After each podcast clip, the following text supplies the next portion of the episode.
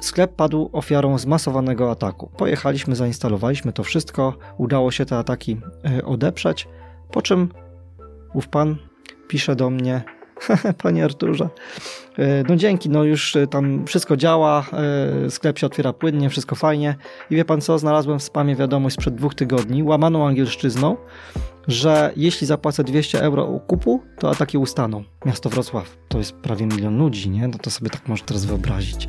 Tych wszystkich ludzi we Wrocławiu, nie wiem, dzieci idące do szkoły, zakochaną parę na spacerze w parku, całe miasto. I my tak się poczuliśmy, jakbyśmy byli w tym momencie odpowiedzialni za nich wszystkich, za bezpieczeństwo poczty ich wszystkich. I to było nasze gravity. To działa. I proszę tutaj bardzo, adres portfela Bitcoin, okup taki mi przelać w ciągu 48 godzin, nie? Będziesz się zastanawiał, czy ten rodzaj ucisku w klatce piersiowej to już jest zawał serca, czy jeszcze nie? Średnio strona w Polsce jest atakowana 6 tysięcy razy w ciągu roku. Drodzy widzowie i słuchacze, witamy Was w cyklu eksperckim realizowanym z mBankiem. Jego nazwa to Cyfrowe Rewolucje, a celem jest pomoc firmom w rozwoju działań w sieci. 23 czerwca w ramach kampanii startuje konkurs dla przedsiębiorców, w którym do wygrania są pakiety usług dedykowanych e-commerce o łącznej wartości ponad 400 000 złotych. Zgłoszenia przyjmowane są do 22 lipca na stronie cyfrowerewolucje.pl, link oczywiście w opisie, na której znajdziecie też bezpłatny kurs skutecznej sprzedaży w internecie i inspirujące przykłady udanych e-commerce'ów. Zaczynamy. Adrian Gorzycki, Przygody Przedsiębiorców. Witam Was z Warszawy, gdzie moim dzisiejszym gościem jest Artur Pajkert. Dzień dobry. Cześć Adrian, cześć widzowie. Pozwól, że w skrócie na początku powiem kilka takich informacji na temat tego, co robisz, kim jesteś, a Ty sprawdzaj, czy mówię prawdę. Dobrze? W branży, w jakiej działasz, to jest branża IT. Zdecydowanie. 21 lat w biznesie. Owszem. 250 000 klientów, głównie w Polsce, ale także w Rumunii, w Chorwacji. Tak, chociaż ja wolę mówić ćwierć miliona. Bo to brzmi bardziej godnie. Tak. Około 40 000 sklepów internetowych wczytuje się z waszych serwerów. To prawda. A firma, której jesteś częścią, którą prowadzisz, nazywa się Cyberfolks. Tak, odpowiadam tam za marketing. Co tam robicie? I skąd taka skala? Jak to się w ogóle zaczęło? No, to jest praktycznie ćwierć wieku ciężkiej pracy, żeby osiągnąć taką skalę.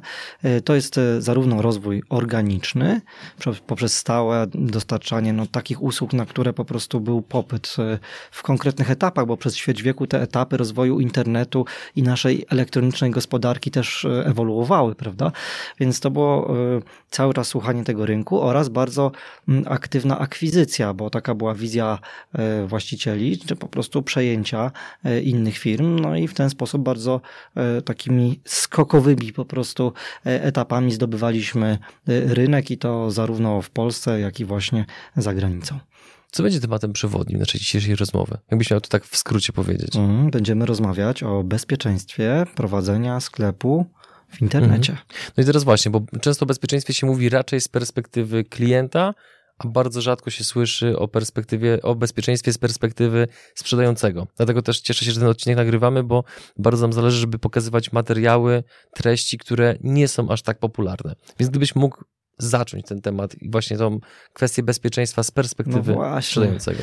Tak, to prawda. No, to tak jest, że w internecie i w ogóle w mediach znajdujemy te porady, kiedy wolno płacić kartą, żeby się nie naciąć, prawda, czy podawać ten numer, czy nie, czy reagować na jakieś dziwne SMS-y. Tego jest sporo. W sieciach społecznościowych wzajemnie się ostrzegamy, prawda, uwaga, jakieś próba oszustwa, próba wyłudzenia. I generalnie większość tej komunikacji ostrzega nas jako konsumentów. Natomiast my jako firma obsługujemy tych, którzy prowadzą te sklepy internetowe, którzy je tworzą, którzy są ich właścicielami. I tutaj są zupełnie inne aspekty bezpieczeństwa, które warto brać pod uwagę, chociaż często są to te same, tylko widziane z drugiej strony. Wydaje się, że ten temat jest taki i już z jednej strony zaopiekowany, z drugiej strony wielu właścicieli wciąż nie zdaje sobie sprawy z licznych zagrożeń. Ale te zagrożenia, to taka ciekawostka, one są znacznie starsze niż e-commerce tak naprawdę, bo... Poprosimy przykłady w takim razie. No właśnie, jeśli możemy się na chwilę przenieść do epoki napoleońskiej. Więc jest rok 1805 i Napoleon Bonaparte ma swoje imperialne marzenia, ale przeszkadzają mu trochę Anglicy, co zresztą będzie mieć wyraz za parę lat w słynnej bitwie pod Waterloo. Natomiast póki co Napoleon rozbudowuje gospodarkę francuską, żeby była taka konkurencyjna względem angielskiej gospodarki. Jedną z ważnych gałęzi jest przemysł włókienniczy i konkretnie tkanie, różnego rodzaju tkanin. Więc w roku 1805 na scenę wchodzi niejaki pan Joseph Marie Jacquard, który tworzy krosno. Krosno tkackie, takie sprytne, że o ile wcześniej tkaniny były tkane przez tkaczy tak ręcznie, a można powiedzieć nawet nożnie, bo to był taki nożny napęd, nie, kołowrotek i tam się tkało, o tyle ten pan Jacquard, on wynalazł krosno, które miało wzór zaprogramowany kartą perforowaną, czyli zera i jedynki, jak jest dziurka, nie ma dziurki.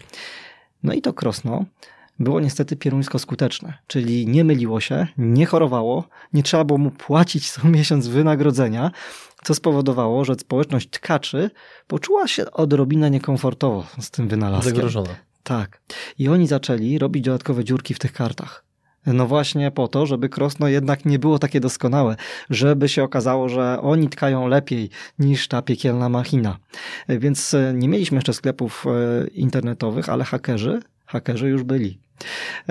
I można powiedzieć, że ta motywacja taka głównie ekonomiczna pod różnymi tutaj postaciami pozostała i to jest taki główny, powiedziałbym, powód, dla którego właściciele sklepów dzisiaj również mogą czuć się zagrożeni, bo come on, sklep internetowy, czyli tak, jesteś przedsiębiorcą, prowadzisz biznes, czyli masz ponadprzeciętne dochody, tak można sobie, przyjąć, będzie cię stać na okup, po prostu, tak do tego okupu jeszcze pewnie dzisiaj dojdziemy w czasie tej rozmowy. I prawdopodobnie jako przedsiębiorca, jako właściciel sklepu internetowego jeszcze masz całkiem sporo danych, które możemy ci ukraść, na przykład dane osobowe twoich klientów.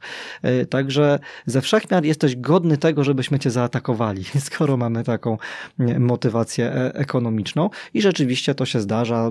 Sam byłem właśnie świadkiem wielokrotnie takich prób wymuszania okupu na właściciela sklepów internetowych. Właśnie, jak teraz zabrałeś nas do czasów napoleońskich, to wracając do czasów współczesnych, opowiedz proszę, bo zakładam, że takich historii masz pewnie całą garść do opowiedzenia. Opowiedz nam proszę właśnie takich przykładach najczęstszych takich zagrożeń dla właścicieli sklepów internetowych. Generalnie e-commerce można powiedzieć, że jest w takim topie absolutnym branż podlegających zagrożeniom wszelkiego rodzaju. Zaraz obok finansów, operatorów płatności, logistyki, bo to jest bardzo masowe, dlatego łatwo się to atakuje i wszystkich takich masowych operatorów typu dostawca gazu czy energii, bo tam się opłaca, bo tam jest z drugiej strony baza danych, którą można ukraść przykładowo. Więc e-commerce jest jak najbardziej narażony na cały szereg ataków. I te ataki mogą być choćby atakami sieciowymi. Myślę, że wiele osób kojarzy taki skrót DDoS, czyli atak denial of service, distributed denial of service, który polega na tym, że atakujący próbuje zmasakrować infrastrukturę techniczną atakowanego, żeby ona nie była już, była tak przeciążona po prostu tymi żądaniami, żeby nie była w stanie prawidłowo funkcjonować, wyświetlać strony tego sklepu, odpowiadać na żądania takich zwykłych klientów. I to jest przykład z życia sprzed kilku lat. Polski sklep internetowy, ale z dużymi ambicjami, bo sprzedający aktywnie w Europie Zachodniej. Właściciel tego sklepu chciał koniecznie mieć infrastrukturę w Berlinie, ponieważ mimo, że sklep był polski, to akurat największa część obrotu pochodziła z Niemiec. I zależało mu na tym, żeby Niemcom bardzo szybko ten sklep się wczytywał, więc to jest kwestia taka geograficzna. Jeżeli bliżej masz serwer do tego odbiorcy docelowego, to po prostu troszeczkę szybciej się ta strona wczytuje, a to ma wpływ na konwersję, na współczynniki odrzuceń i tak dalej. Więc mieliśmy ten sklep, utrzymywaliśmy to w Berlinie. I sklep padł ofiarą zmasowanego ataku. Rozmawiałem z właścicielem, który nie miał takiej dużej świadomości, jak to wszystko działa, ale bardzo szybko zrozumiał, że z atakami jest tak, że trzeba mieć większą moc niż ta moc atakującego. Miał akurat budżet, więc mówi to: panie Arturze, to co ja mam kupić? za 20 tysięcy, za 50, za 100, za 200 tych serwerów, czego mam kupić? Pan powie, my kupimy i jakoś będziemy walczyć z tymi atakującymi. Skończyło się tak, że owszem, kupił sprzętu, ale nie aż tam za takie setki tysięcy złotych. Wystarczyło tam powiedzmy za 20, 30 może tysięcy, co w skali jego biznesu nie było dużą kwotą. Pojechaliśmy, zainstalowaliśmy to wszystko, udało się te ataki odeprzeć, po czym ów pan pisze do mnie: panie Arturze, no dzięki, no już tam wszystko działa, sklep się otwiera płynnie, wszystko fajnie i wie pan co, znalazłem w spamie wiadomość sprzed 2 tygodni, łamaną angielszczyzną, że jeśli zapłacę 200 euro kupu, to ataki ustaną. Także no życie pisze takie scenariusze, więc to się... A czy nie jest tak, że gdyby zapłacił, to oni mieliby zielony sygnał, że zieloną lampkę, że wiesz, że to jest ten gość, od którego można wymuszać pieniądze, więc kolejny raz już byłoby 2000 euro, potem 20 i tak dalej? Jasne, Adrian, to jest odwieczne pytanie, prawda? Czy negocjować z terrorystami? No to wszyscy sobie to pytanie zadajemy w takich sytuacjach, czy też no, choćby oglądając filmy kryminalne, czy jakieś filmy akcji, jak się zachować w takiej sytuacji, nie? No nie wiem, czy jest na to jakieś jednoznaczna odpowiedź jakaś, dlatego że z jednej strony, no tutaj mieliśmy bardzo udaną akcję, gdzie no, on nawet nie wiedział, bo gdzieś do spamu wpadł ten mail, to była jakaś prześmieszna kwota i pewnie by za chwilę było 2000, 20 tysięcy i tak dalej. No podejrzewam tylko, że ten atakujący by to jakoś skalował. Ale znam też przykład dużych korporacji, które no jednak nie miały wyjścia i musiały zapłacić okup, bo to była już jedyna opcja. Jaki był najwyższy okup, o którym słyszałeś? Słyszałem o około tam $20 milionów i tutaj mówimy o firmach na przykład zajmujących się przetwórstwem ropy naftowej, które miały sparaliżowane wszystkie rurociągi i nie mogły, wiesz, operacyjnie funkcjonować. Natomiast może porozmawiajmy chwilę o tym, co zrobić, żeby tego okupu nie płacić, jak w przypadku e-commerce'u, typowego e-commerce'u, taki wektor ataku może wyglądać. Opowiedziałem chwilę, jak to wygląda w warstwie sieciowej, czyli takiego zmasowanego wysycenia łącza. Ale to jest taki atak, który zazwyczaj no, się celuje już w odpowiednią osobę. Operatorzy telekomunikacyjni dzisiaj, bo historia jest sprzed kilku lat, dzisiaj są troszkę lepiej przygotowani na takie okoliczności. Natomiast jest cały szereg innych zagrożeń, bardziej powszechnych, które nas tutaj dotykają i przed którymi możemy się jakby nieco lepiej chronić, bo tutaj taki zwykły przedsiębiorca prowadzący sklep, on niewiele może zrobić, niż po prostu zwrócić się do swojego operatora o pomoc w razie takiego ataku, ale on sam tak za bardzo mu nie zapobiegnie, nie jest w stanie. Także warto wiedzieć, że coś takiego jest, no ale to jest taka troszkę teoretyczna wiedza i tak trzeba się zwrócić wyżej do operatora swojego, który tutaj może pomóc. Taka wiedza jest praktyczna. Tak, natomiast są inne przykłady ataków, w których my jak najbardziej coś zrobić możemy i powinniśmy i możemy im zapobiegać i możemy się przygotować na takie ataki. No to może znowu historię, bo to historie to zawsze są najlepsze, wchodzą. Poproszę. No i to jest historia bardzo świeża, historia z tego roku, historia tuż sprzed wybuchu wojny. I my wtedy nie wiązaliśmy jej tak koniecznie z wojną, ale dzisiaj myślimy, że mogły to być jakieś działania przygotowawcze, ponieważ... Nasza firma też jest e-commerce'em. No umówmy się, nie sprzedajemy może obuwia czy tam innych fizycznych przedmiotów, ale przecież żyjemy z usług, które sprzedajemy czysto internetowo. No, usługi utrzymania serwerów czy domen, to wszystko zamawiasz klikając na stronie internetowej. Więc jesteśmy również e-commerce'em. Żyjemy tylko z tego, co sprzedamy przez internet. Jest środowe popołudnie, pierwsza połowa lutego. Większość z nas jest już po pracy, więc robimy sobie zakupy, odbieramy dzieci z przedszkola i tak dalej, i tak dalej. I nagle okazuje się, że w mediach społecznościowych nasi klienci piszą do nas, również oficjalnymi kanałami, że dostali jakieś dziwne maile. Pytają, czy to my je wysłaliśmy. No więc dział marketingu IO, zawsze na służbie, nie? Od razu sprawdzamy, co się dzieje. No i patrzymy, jest mail, ma nasze logo, naszą czcionkę, ma nasz przycisk akcji, wszystko się zgadza i jest w tym mailu napisane: hej, masz na swoim koncie nieodebrane wiadomości, ale ponieważ skrzynka jest przepełniona, to my je usuniemy, chyba że się zaraz zalogujesz, to wtedy będziesz mógł je przeczytać. I zaloguj się tutaj, klik. I po kliknięciu jest kopia naszej strony zachęcająca do zalogowania. Ale my oczywiście z tą akcją nie mamy nic wspólnego. Ktoś się podszywa. Tak, ktoś się podszywa. No i teraz To jest taka sytuacja, że my obsługujemy tych skrzynek pocztowych tak prawie milion. W języku angielskim jest fajne słowo gravity, grawitacja. Ale tak często używa się go w takim kontekście gravity of a situation, gravity of this problem. Jest takie, żeby podkreślić tą wagę problemu, wagę tej sytuacji, taki ciężar, siłę, z którą przyciąga cię planeta Ziemia. Nie? Takie bardzo obrazowe słowo. No więc milion skrzynek pocztowych, wiesz, to... I wszyscy dostali tego maila? Na szczęście, jak się okazało, nie, ale my wtedy jeszcze nie wiedzieliśmy, jak dużo dostanie, bo to cały czas trwał ten atak. No więc, wiesz, tak się poczuliśmy, milion, no to miasto Wrocław, to jest prawie milion ludzi, nie? No to sobie tak możesz teraz wyobrazić, tych wszystkich ludzi we Wrocławiu, nie wiem, dzieci idące do szkoły, zakochaną parę na spacerze w parku, ludzi pracujących w biurach, w fabrykach, starszą panią głaszczącą kotka, nie? Milion ludzi sobie tak możesz wyobrazić. Całe miasto. I my tak się poczuliśmy, jakbyśmy byli w tym momencie odpowiedzialni za nich wszystkich, za bezpieczeństwo poczty ich wszystkich. I to było nasze gravity w tym momencie. I dlatego bardzo się przejęliśmy tą sytuacją. No i zaczęliśmy gorączkowo myśleć, bo wcześniej nie padliśmy ofiarą nigdy czegoś takiego. Jak tutaj najlepiej się zachować? No i uznaliśmy, że kluczem jest tutaj komunikacja. No więc wiesz, taka już pierwsza sprawa, to się po prostu zdarza, więc jak masz sklep internetowy, to po prostu zaplanuj sobie, co zrobisz, kiedy zdarzy się to tobie.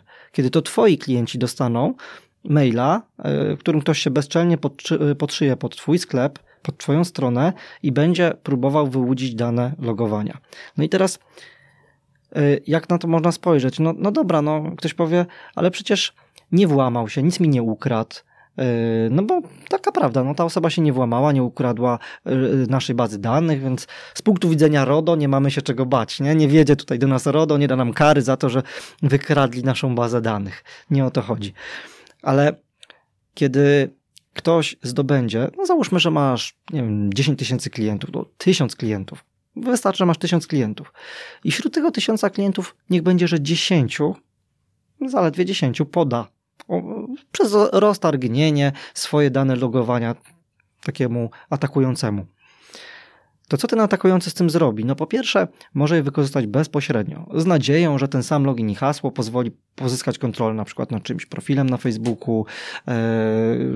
No mam czyjąś skrzynkę mailową, no to może sobie zresetujemy hasło do banku na przykład, nie? I tak dalej, i tak dalej. Dużo scenariuszy sobie można wyobrazić, jak już masz dostęp do czyjejś skrzynki, jak można to wykorzystać przeciwko tej osobie. Ale powiedzmy, że to interesuje cię mniej, bo to nie są twoje dane, to są dane klientów. Ale co ciebie powinno wtedy bardzo zainteresować? No to, że jeżeli taki atakujący pozyska choćby tych 10 klientów, to może teraz napisać do ciebie: hej, ukradłem twoją bazę danych, mam wszystkich twoich klientów i wszystkie twoje hasła, masz tu 10 rekordów, żebyś mi uwierzył, możesz sobie sprawdzić, że to działa i proszę tutaj bardzo adres portfela Bitcoin, okup taki mi przelać w ciągu 48 godzin, nie? I będziesz się zastanawiał, czy ten rodzaj ucisku w klatce piersiowej to już jest zawał serca, czy jeszcze nie, prawda? No bo prowadząc ten sklep naprawdę możesz się nieźle zgrzać, bo nie wiesz, czy on ma te dane, czy nie ma, no naprawdę można cię nieźle zaszantażować. No bo w sumie stawką w takim przypadku jest cała twoja reputacja i wiarygodność. Oczywiście, że tak. Pracowałeś latami. Dokładnie. No i teraz jak się bronić przed takimi zagrywkami i co możesz zrobić prowadząc sklep internetowy? No to jest takie bezpieczeństwo na poziomie nie tyle sieci, co domeny, czyli adresu twojego sklepu internetowego. I to jest taka pierwsza linia obrony, czyli po pierwsze zadbanie o to, żeby nie można było zbyt łatwo podszywać się pod twoją domenę. Jest to kwestia konfiguracji tej domeny, warto to po prostu przegadać ze swoim dostawcą usług hostingowych, żeby odpowiednie rekordy sobie tam przygotować w tej domenie, które utrudniają osobom z zewnątrz udawanie, że wysyłają coś z twojego adresu. Ale to jeszcze nic, bo... Czekaj, zatrzymajmy się. O co powinienem dokładnie poprosić, żeby ta domena była skonfigurowana? To są takie elementy jak SPF, to są takie rekordy jakby w strefie domeny. Ta strefa to jest takie miejsce, gdzie się przetrzymuje wszystkie informacje, jak powinna funkcjonować dana domena, dana nazwa internetowa.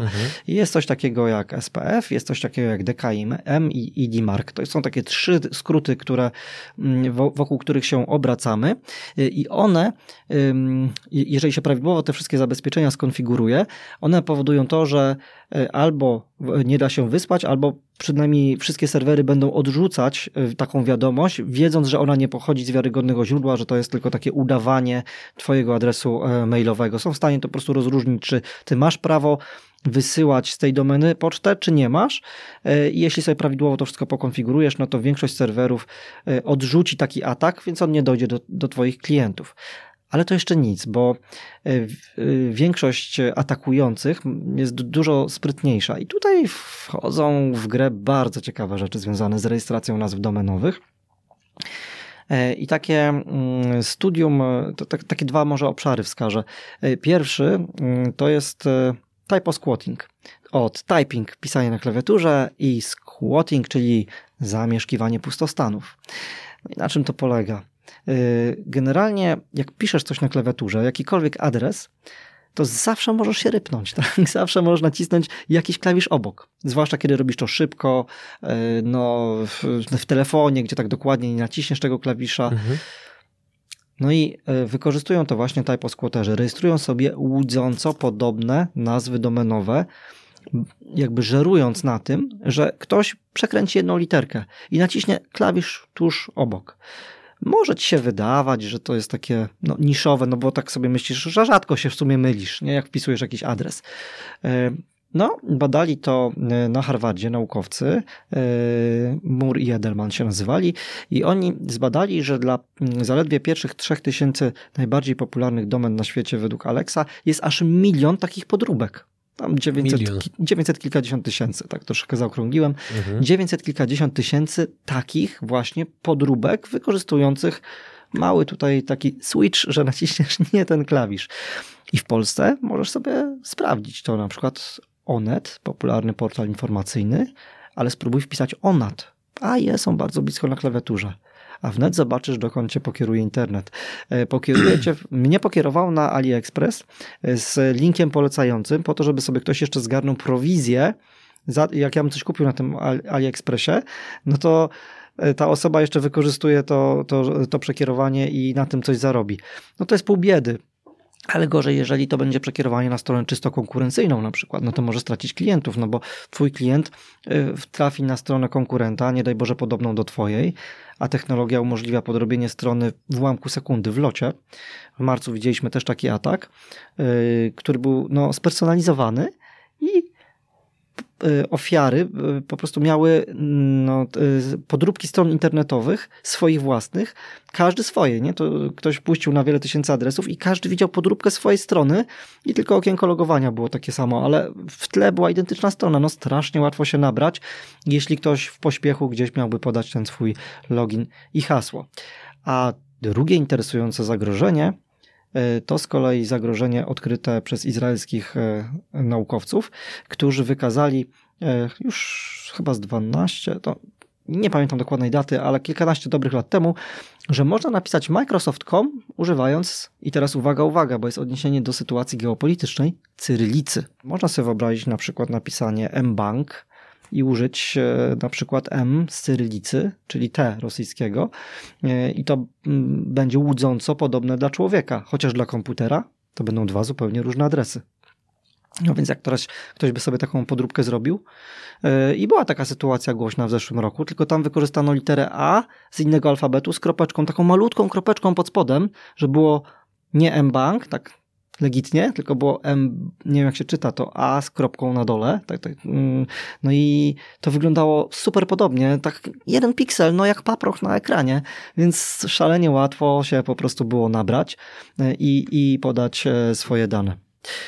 No jak teraz, się przed tym bronić? Teraz właśnie jak się przed tym bronić, jak się zabezpieczać, no bo tych ataków podejrzewam, że moglibyśmy zrobić kilka odcinków opisując każdy z nich z osobna, ale jak się przed tym możliwie sensownie i przede wszystkim też kosztowo sensownie bronić. No właśnie.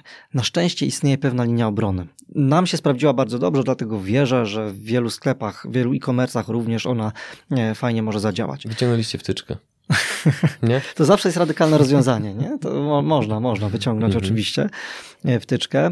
Natomiast co zrobiliśmy? Przede wszystkim to jest ta szybka komunikacja, czyli zaraz, kiedy pierwsze maile przyszły, to my momentalnie przygotowaliśmy kampanię, gdzie były screenshoty, jak wygląda podrobiony mail, jak wyglądają nasze maile. I warto sobie wtedy po prostu też szybciutko przygotować screenshot, na tym screenshocie nawet strzałką zaznaczyć, nie? Na przykład zobacz, że tu jest nie tak użyte, nie wiem, stopka, albo jakieś stare dane nasze rejestrowe są w tej stopce. Cokolwiek, co pozwoli złapać tą różnicę odbiorcy tego maila. Właśnie ta domena, czy ona jest jakaś przerobiona, czy to jest coś, co wygląda tylko podobnie, a na przykład mBank, załóżmy, nie odnosząc się do banku, że tak jest, ale jednak jest ta różnica, więc strzałką, po prostu my wyraźnie strzałką to pokazaliśmy, na czym te różnice polegały i w mailu, i na tej stronie, która miała być kopią strony naszej. I to zrobiło robotę. Wysłaliśmy to natychmiast, także od razu ta kampania poszła do tych wszystkich naszych klientów, więc rozesłaliśmy setki tysięcy maili w krótkim czasie. Oczywiście tam od razu zgłoszenie do różnych służb, zidentyfikowaliśmy skąd w ogóle... Do jakich służb zgłaszaliście? Do CERT-u, tak. To jest taki zespół reagowania na incydenty bezpieczeństwa informatycznego. Również zgłosiliśmy się bezpośrednio do firmy hostingowej na Cyprze, która, jak ustaliliśmy według adresu IP, stamtąd ta strona tak geograficznie się wczytywała, co udało się osiągnąć blokadę w ciągu paru godzin tej strony. Również Google bardzo szybko tą stronę zablokował, rozumiem, że to jest podróbka, więc... Ale do Google jakoś to zgłosiliście osobno, czy po prostu robiliście zgłoś spam, czy jak to zrobiliście? Google było szybsze od nas. To jest w ogóle świetne, że oni sami wychwycili, że to jest coś nie tak i sami zablokowali tą stronę. Ta blokada polegała na tym, że jak ktoś z ich przeglądarki, z Chroma, próbował wejść na tą stronę, no to widział wielką czerwoną planszę, że to jest prawdopodobnie strona niebezpieczna i nie można było tak wprost, trzeba było tam tak, czy świadomie chcesz na nią wejść, tak, rozwija się coś takiego. Policja zainteresowała się tematem, ale dobę później, na zasadzie, czy wam w czymś możemy pomóc, bo słyszeliśmy, że mieliście atak, ale w zasadzie wtedy wszystko już było ogarnięte. Więc wskazówka dla właścicieli sklepów, po prostu miejcie taką procedurę, żeby nikt nie musiał się zastanawiać w chwili, kiedy to się stanie, bo czasu jest wtedy bardzo mało, więc lepiej sobie to spisać, zrobić screenshoty z swoich własnych maili, swojej własnej strony i je trzymać i po prostu w razie potrzeby dorobisz sobie tylko screenshot tego maila atakującego, pokażesz strzałką, czym to się różni. A drugi element, który pozwoli tutaj użytkownikom odróżnić fałszywą stronę od prawdziwej strony, to jest bardzo niedoceniany element, to jest certyfikat SSL. I teraz o co w tym chodzi, bo wokół certyfikatów SSL narosło mnóstwo nieporozumień. Zielona kółdeczka to jest, tak? No właśnie. Tak czy nie? Czy nie do końca? I tak i nie. W zasadzie ona już bardzo rzadko bywa zielona. To raz. Kółdeczka tak, to ona wciąż bywa kółdeczką. No to jest pewna informacja dla nas, że ten certyfikat jest wykorzystywany na danej stronie internetowej, ale wiele osób tak uważa, że jak ma ten certyfikat i ma tą kółdeczkę, to jest koniec ich myślenia o bezpieczeństwie, to znaczy już mam odfajkowane, nikt mi się nigdy nie włamie, nic mi nie zrobią, bo ja mam kółdeczkę. Nie? To kółdeczka to w zasadzie nie jest historia o bezpieczeństwie, to jest historia o poufności. To są dwa odrębne pojęcia, poufność i bezpieczeństwo. W poufności bardziej chodzi o to, że ten certyfikat pozwala zaszyfrować wszystko, co ty wprowadzisz na tej stronie internetowej i to w postaci, to będzie zaszyfrowane jeszcze w twojej przeglądarce, czyli w telefonie, tablecie, komputerze, w twoim urządzeniu. I to w postaci zaszyfrowane jest wysyłane na serwer. I tam dopiero serwer ma odpowiedni klucz, żeby to sobie otworzyć i odszyfrować. Więc dane są w tym sensie poufne i to znaczy ta kłódka, że gdyby ktoś podsłuchał transmisję po drodze między tobą i serwerem, no nie wiem, otwarta sieć Wi-Fi i takie rzeczy, nie? To gdyby ktoś ją podsłuchał, to mógłby sobie odczytać te dane tak jawnie, jak ty je wysłałeś, czyli na przykład imię, nazwisko, numer karty kredytowej, adres, tak, takie sprawy, hasło i tak dalej, i tak dalej. To po prostu takim open tekstem leci, więc gdyby ktoś podsłuchał. I w zasadzie certyfikat, tak najogólniej, to jego idea była chronienie właśnie przed tym podsłuchaniem. Bo tylko przeglądarka i serwer znają prawdę, a po drodze ona jest zaszyfrowana. No i pod tym względem fajnie, czyli wiesz jako klient sklepu, że kiedy takie dane podajesz swoje do wysyłki i tym podobne, no to, że one nie będą po drodze przechwycone. Ale nie masz żadnego pojęcia o tym, co się dzieje na serwerze z tymi danymi. Mało tego, bardzo często nie wiesz, na jaki serwer w ogóle te dane trafiły, bo strony atakujących, które są podróbkami tych normalnych stron, one też mają certyfikaty i też mają kłódki. Więc tu masz kłódkę i tu masz kłódkę, no come on, no więc kłódka nie jest tym, co pozwoli ci odróżnić. Dlatego, że Google, to głównie Google takie naciski robiło od wielu lat, żeby internet był bardziej poufny i rozwijało bezpłatne certyfikaty Let's Encrypt. Kiedyś tylko niewielka część stron internetowych była chroniona tym certyfikatem, tą kłódką, więc był to jakiś rodzaj wyróżnika. Ale żeby właśnie internet ogólnie był takim bardziej bezpiecznym miejscem, no to już można mieć ten certyfikat całkowicie za darmo. Let's Encrypt to jest technologia bezpłatna i nie jest wspierana przez każdą firmę hostingową, więc trzeba się upewnić u swojego operatora, jak wygląda sprawa tych bezpłatnych certyfikatów. Natomiast technologia generalnie na świecie istnieje i no i fajnie, no i mamy, tylko że jeżeli zarówno atakujący, jak i atakowany mają takie certyfikaty, no to nie jest to żadna różnica i nie pozwala odróżnić klientowi, czy jest na stronie właściwej, czy nie. Dopiero certyfikaty komercyjne na tak zwanym wyższym poziomie walidacji, OV bądź EV, one mają wpisaną informację, kto jest właścicielem tego certyfikatu. I to jest bardzo fajna sprawa, bo mało kto klika w tą kłódkę. Wiedziałeś, że jest klikalna? Że możesz kliknąć? Pomidor. No właśnie. No to można sobie kliknąć w tę kłódkę i jak sobie w nią klikamy, to się okazuje, że się rozwija takie okienko, czy w telefonie, czy w komputerze i tam jest coś takiego jak szczegóły. I można sobie zobaczyć szczegóły tego certyfikatu właśnie. Teraz się okazuje, że bezpłatne certyfikaty na tak zwanej walidacji domeny nie mówią nic o tym, czyj ten certyfikat jest. Tylko jest kłódka, czyli wiemy tylko, że jest zaszyfrowane, ale nie ma żadnej gwarancji, dokąd ta zaszyfrowana informacja wpada. Natomiast jeżeli ci zależy na właśnie tym, żeby maksymalizować swoją odporność na takie ataki, to zainwestuj kilka stów, bo tu nie mówimy o żadnych tysiącach, to jest kilka stów, więc powiedzmy dla kogoś, kto prowadzi biznes, to będzie mniej niż twoja składka ZUS w danym miesiącu, nie? No zdecydowanie mniej. I to jest, w skali roku mówię o kilku stówach, żeby było jasne, nie, że miesięcznie masz tyle płacić, nie? Więc to nie są żadne gigantyczne pieniądze dla kogoś, kto prowadzi sklep internetowy i za te kilka stów to ty masz certyfikat na wyższym poziomie, który ma napisane twoją nazwę sklepu, twój adres i się dowiadujesz, że na stronie na przykład jak będziesz mBank z tą kropką, to tylko wiesz, że jest zaszyfrowane i nic więcej, ale na prawdziwej stronie mBanku, jak sobie klikniesz, to się dowiesz mBank SA, kraj Polska, zarejestrowany tam w Warszawie i tak dalej, i tak dalej. Masz całe dane adresowe, masz formę prawną, wszystko możesz sobie zweryfikować, czy to jest ten podmiot, z którym ty chcesz tą relację nawiązać. I to też wykorzystaliśmy, broniąc się przed takimi atakami, kiedy w nas trafiały, bo po miesiącu zresztą podobny atak próbowano w nas wykonać, że po prostu pokazywaliśmy klientom, że słuchajcie, kliknijcie sobie w razie czego w tą kłódkę i zobaczycie, że my jesteśmy Cyberfolks, a tam Roosevelta, Poznań, Wielkopolska i tak dalej, a ten haker nie będzie miał takich danych, dlatego że wystawcy certyfikatów, oni to sprawdzają w rejestrach.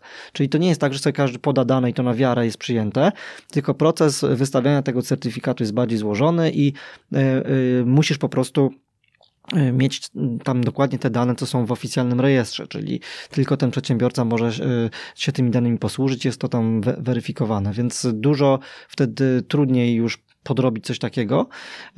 No i ty jako przedsiębiorca zawsze masz ten dodatkowy mechanizm obronny, taką czytelną wskazówkę, co ty kliencie masz zrobić, żeby mój sklep odróżnić od sklepu fałszywego. Nie? Także to jest niezbyt droga rzecz, bo mówię, to jest kilka stów w skali roku, a naprawdę bardzo, bardzo zmienia twoją odporność na tego rodzaju ataki, kiedy ktoś się będzie pod ciebie podszywać. Po prostu spróbuj.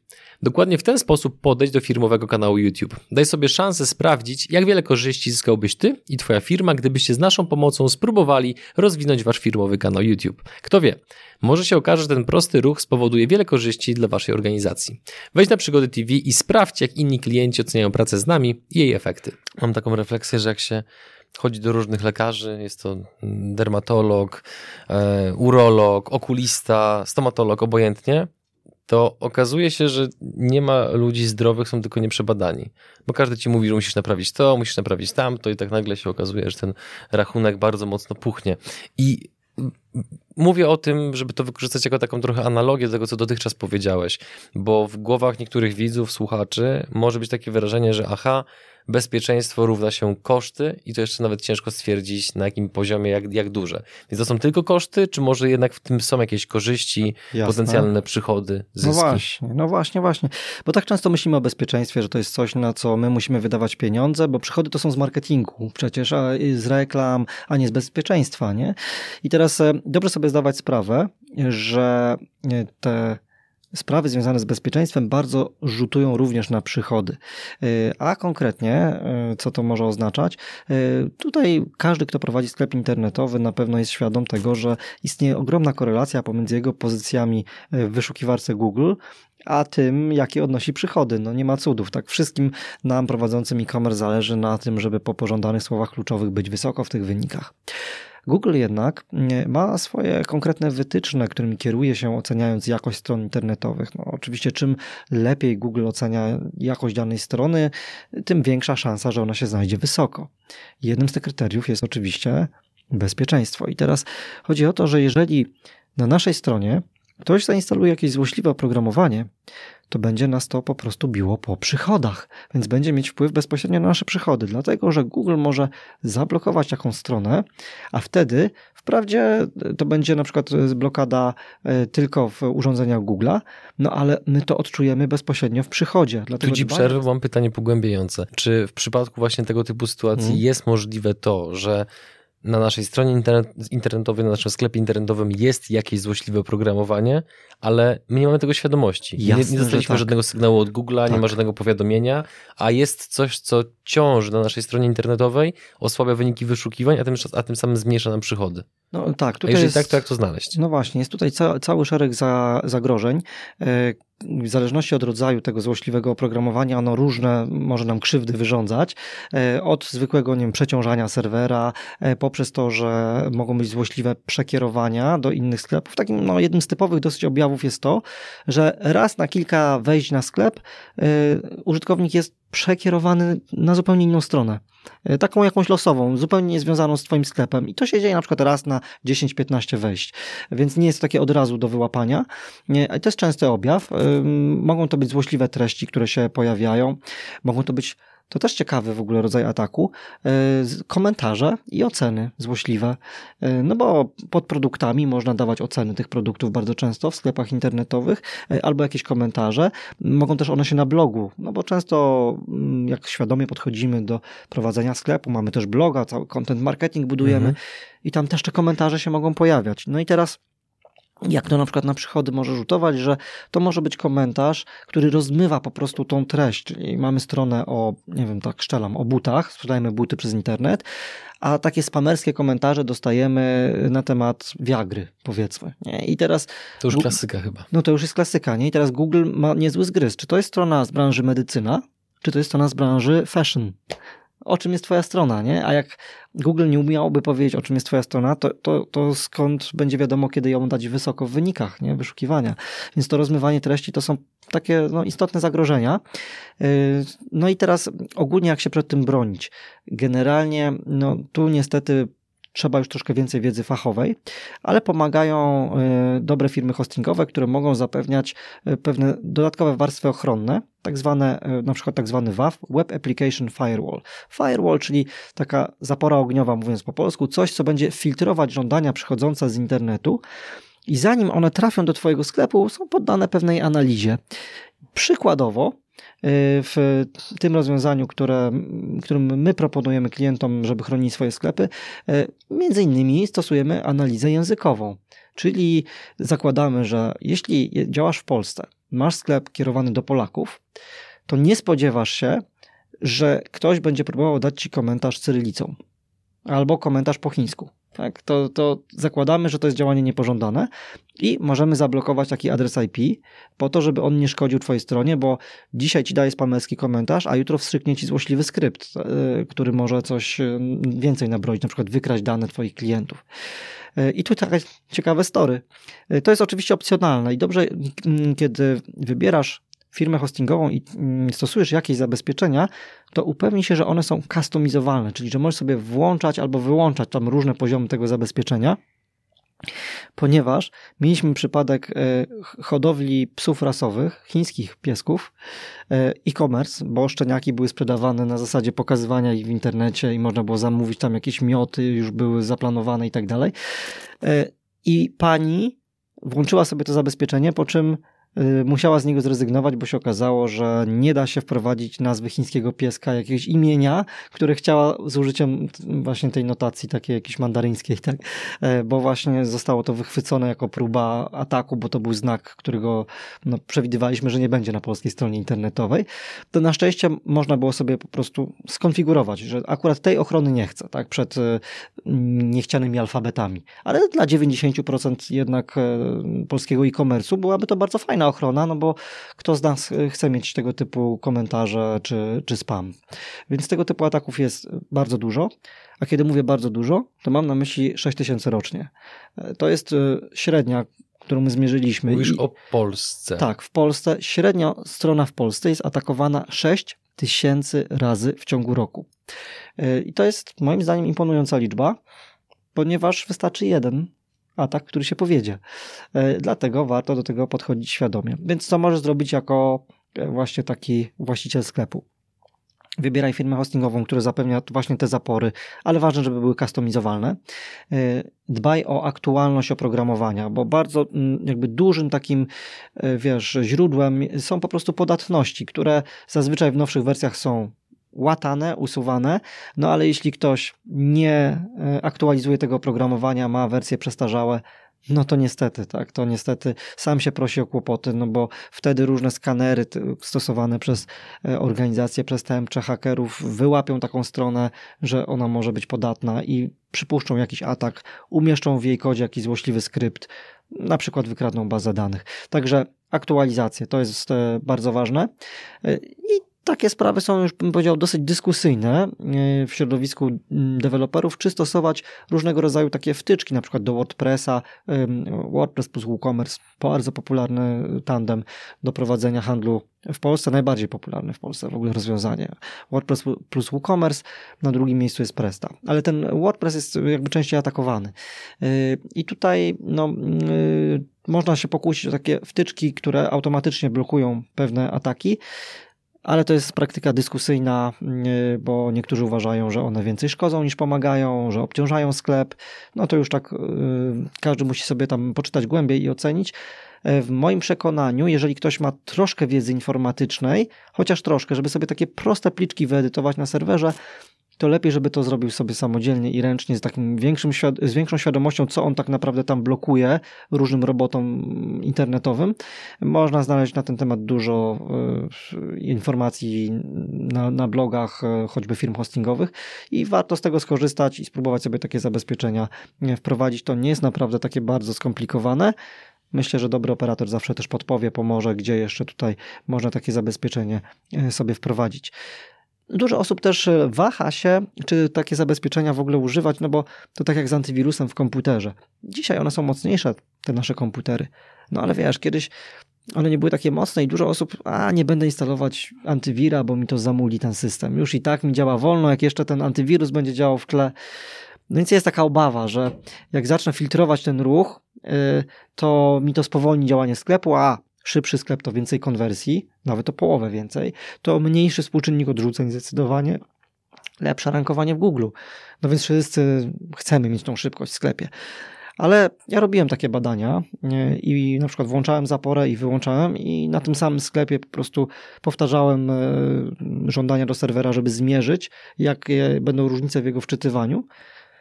No i słuchaj, to są różnice rzędu 6, 8, 10 milisekund. To nie jest dużo. 10 milisekund to jest jak nic. To jest w ogóle odczuwalne? To jest jak błysk flesza fotograficznego.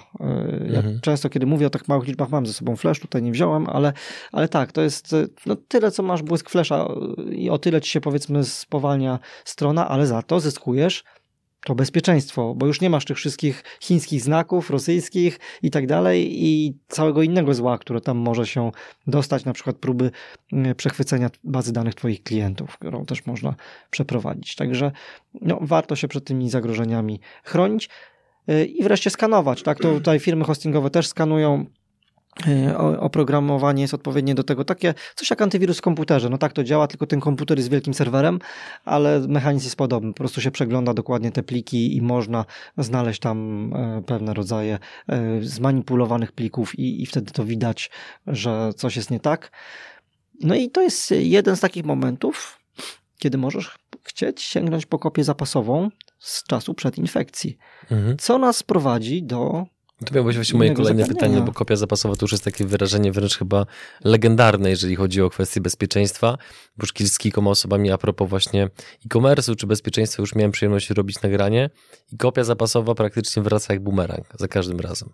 No właśnie, wraca. I mimo tego i tak mam wrażenie, że wciąż bardzo mało osób z tego korzysta. Tak, chociaż korzysta w e-commerce, to więcej osób korzysta niż sobie zdaje sprawę, dlatego że nawet jeśli świadomie nie wykonują tej kopii zapasowej, to prawie każdy e-commerce jest w jakiejś firmie hostingowej, więc ta firma i tak wykonuje te kopie. Ale tutaj dobrze, żebyśmy sobie wyjaśnili, jak duże mogą być różnice i na co zwracać uwagę przy tych kopiach zapasowych. I tutaj znowu może pierwsza rzecz to jest częstotliwość. Prosta rzecz. Jeżeli masz duży sklep internetowy i zbierasz tych zamówień dziennie kilkadziesiąt, i raz na dobę masz robioną kopię, to w razie zdarzenia niepożądanego tracisz całą dobę, tak? Te wszystkie na przykład kilkadziesiąt czy kilkaset zamówień. Kilkaset zamówień to jest nic takiego niezwykłego. Rozbudowane sklepy mogą mieć tyle zamówień dziennie. Dlatego zawsze warto się upewnić u swojego operatora, jak często ta kopia jest faktycznie wykonywana. W takich usługach sprofilowanych pod e-commerce to może być co 6 godzin, co 4 godziny. To zawsze jest po prostu skala rażenia już dużo mniejsza, prawda, kiedy coś się stanie. Drugie, o czym bardzo rzadko w ogóle myślimy, to jest jak długo kopia jest przechowywana. Bo w wielu firmach hostingowych to jest tak, że robimy twoją kopię codziennie, ale jak coś, to trzymamy tylko tę ostatnią, z ostatniego dnia. I teraz, dlaczego to jest takie ważne? Bo możesz być na długim weekendzie, na urlopie, whatever. Nie zauważysz od razu, że coś się stało z twoją stroną.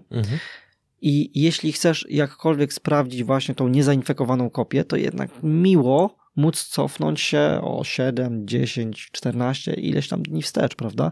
Czyli wybierając firmę hostingową, zwracajmy uwagę, jak długo te kopie są przechowywane. Moim zdaniem takim rozsądnym standardem to jest dłużej niż twoje najdłuższe wakacje. Tak sobie po prostu pomyśl. Czy jak jeździsz na wakacje na 2 tygodnie, to weź, że to minimum te 2 tygodnie te kopie, żeby firma trzymała, że jak wrócisz z tych wakacji, to jeszcze jest szansa tam zajrzeć. Także to mi się wydaje, że warto na to zwracać uwagę. A ostatni element to jest taki spektakularny, chociaż nikt na co dzień o tym też nie myśli. Znowu zabiorę nas w podróż przeszłość, ale trochę dalszą. W 40 lata przed naszą erą. W latach 40 przed naszą erą Juliusz Cezar wojował w starożytnym Egipcie, tam na północy, w Aleksandrii konkretnie między innymi. Biblioteka aleksandryjska.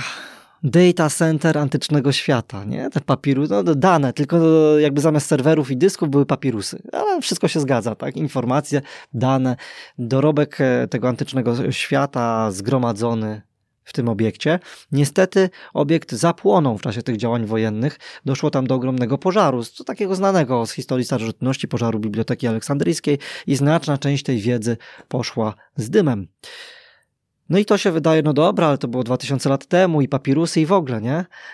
Ale mija 2000 lat i mamy zeszły rok, Strasburg, duże europejskie miasto, ogromne data center, tysiące serwerów, płoną. dane przenoszą się do chmury, jak to niektórzy złośliwie pisali.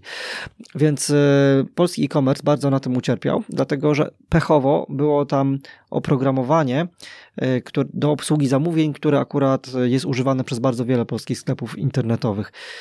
I to pokazało, że mimo, że mamy dzisiaj jako cywilizacja bardzo nowoczesne systemy gaśnicze w centrach danych, które tam, nie wiem, potrafią wcześniej wykrywać pożary, wypierać tlen z powietrza i tak dalej, to wciąż jednak po prostu to się zdarza, no i nie jesteśmy w stanie zapobiec wszystkim takim katastrofom.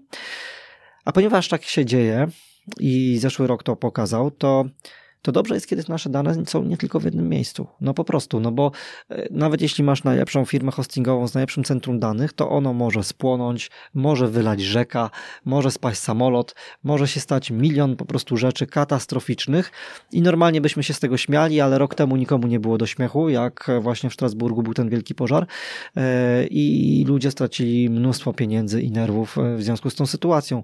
Dlatego warto pytać swojego operatora hostingu, czy on te dane ma po prostu w jednym mieście, czy one są może jakoś duplikowane, nie? Między miastami, no bo to jest dobra praktyka mieć sobie tak, nie wiem, mamy na przykład Kraków, Gdańsk, to jest 500 kilometrów, tak sobie trudno wyobrazić, jakaż to powódź czy pożar by mogły nastąpić, żeby te 500 kilometrów nie było wystarczającym zabezpieczeniem, prawda? No ale to po prostu trzeba o to pytać, bo jak się okazuje, też się zdarza. Tym sposobem dotarliśmy do końca naszej rozmowy, więc ja Ci bardzo dziękuję za wszystkie informacje, za wszystkie historie, szczegóły, za dwukrotną podróż w czasie. Dawno czegoś takiego nie doświadczałem. A Wam, drodzy widzowie, dziękuję Wam za Wasz czas. Jeżeli macie jakiekolwiek pytania, to oczywiście piszcie je albo w komentarzach, albo kontaktujcie się bezpośrednio z Arturem przez media społecznościowe i oczywiście zachęcamy Was do wejścia na cyfrowerewolucje.pl, gdzie jest bardzo, ale to bardzo dużo przydatnych informacji na temat szeroko rozumianego e-commerce'u. Dziękujemy Wam za uwagę i widzimy się w kolejnym odcinku. Cześć. I bądźcie bezpieczni w internecie.